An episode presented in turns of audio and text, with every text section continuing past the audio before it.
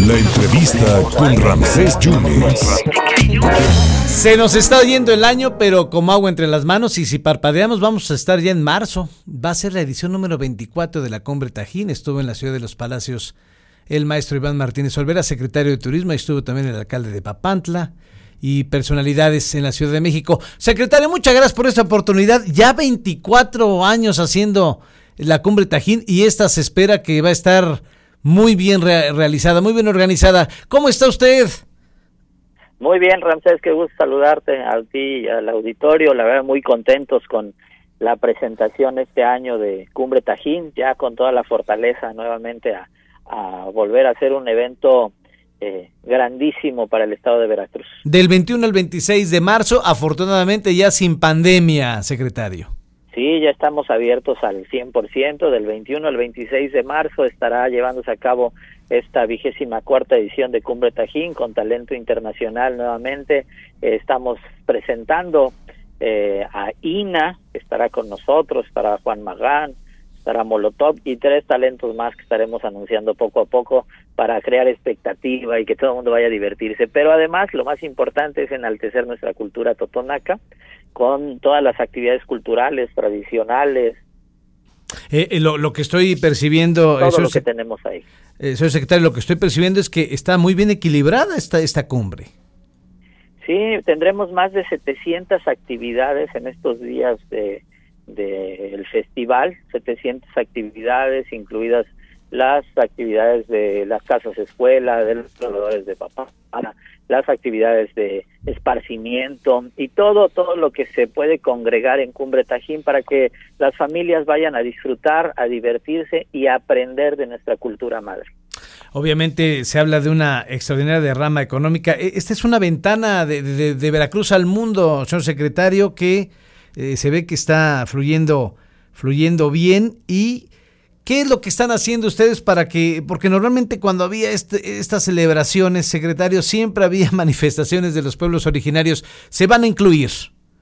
Sí, por supuesto, la intención de Cumbre Tajín siempre es incluir a los pueblos originarios para que puedan exponer, para que puedan eh, exponenciar toda su cultura, toda su gastronomía, sus artesanías, para que todas las personas que visitan Veracruz puedan conocer y reconocer todo lo que nos da origen a los veracruzanos y que nos sintamos orgullosos. Es una ventana al mundo, como bien lo dices, por todo lo que se genera en Cumbre Tajín de misticismo y de pues nuestra cultura originaria, nuestra cultura madre, que es la cultura totonaca. Secretario, ¿cuánta gente se espera en estos días del 21 al 26 de marzo?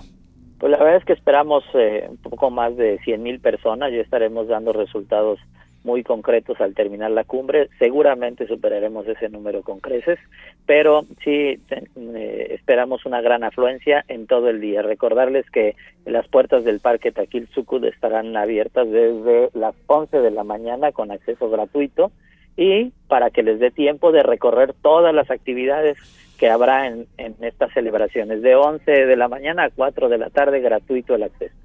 Perfectamente, y obviamente estará el nicho de los sabores, y habrá yoga, y habrá talleres y todo esto, ¿no?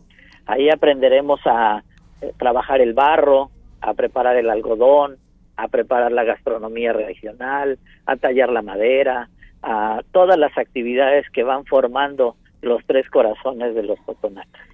Perfectamente, secretario, pues muchísimas gracias. Vamos a estar, te, contamos con la infraestructura hotelera para recibir estas 100 mil personas. Por supuesto, no solamente en Papantla, sino en toda la región, ya que todo está muy cerca ahí. Podemos buscar hospedaje en cualquiera de las opciones cercanas a Papantla, al parque, pero además la zona de campamento, la zona de acampar que siempre está dispuesta para recibir a nuestros visitantes, con más de 1.200 espacios para acampar. Y en ocho días las la fiesta de la Candelaria, secretario. Ya estamos a la vuelta de la esquina para celebrar en Tlacotalpan, para reconocer este maravilloso pueblo con magia que es patrimonio de la humanidad y que recorrer nuestras sus calles pues nos llevan a, a recordar aquellos años 20, aquellos años 40 donde se detuvo el tiempo en Tlacotalpan. Cero maltrato a los toros cero maltrato. La verdad es que con las recomendaciones de la SEDEMA, pues el municipio ha estado muy aplicado obviamente a quien más le interesa que se preserven las tradiciones, que se preserve esta fiesta, pues es a la gente de Tlacotalpan, entonces por eso es que están muy comprometidos en la atención y en el buen trato a los animales. Mucha gente va a extrañar el carnaval en estas fechas. Eh, ¿Era propicio moverlo, secretario? Pues eh, ahí sí, definitivamente es un tema logístico y de fechas que le corresponden al ayuntamiento. Ellos determinaron que todavía por cuestiones de irlo acoplando poco a poco después de las suspensiones de pandemia, pues les convenía más hacerlo en, otra fecha. Y bueno, en, cuanto a su organización y logística, insisto, pues creo que creo que les quedó mejor a ellos ahí. Secretario, ¿cuánta gente esperamos para las fiestas de la Candelaria? Para las fiestas de la Candelaria del 30 al 9 de febrero se están esperando alrededor de 250 mil personas. 250 mil personas también es una ventana a nivel nacional e internacional, secretario. Sí, por supuesto. Recordemos que Tlacotalpan es patrimonio de la humanidad y eso nos da una proyección muy importante, además de todo lo que se congrega en Tlacotalpan por conocer, no solamente sus fiestas religiosas, sus tradiciones, su cultura y su gastronomía, sino lo que se concentra ahí, que es la participación de todos los pueblos mágicos, de toda la región, de diferentes ayuntamientos turística que se suman en la promoción y en las actividades de estas festividades. Pero es que también estamos hablando de la cumbre Olmeca, de la cumbre que se está llevando también en, en lo que es eh, la costa Esmeralda, en la zona norte con las fiestas de Día de Muertos. El World Trade Center lo están remozando, señor secretario.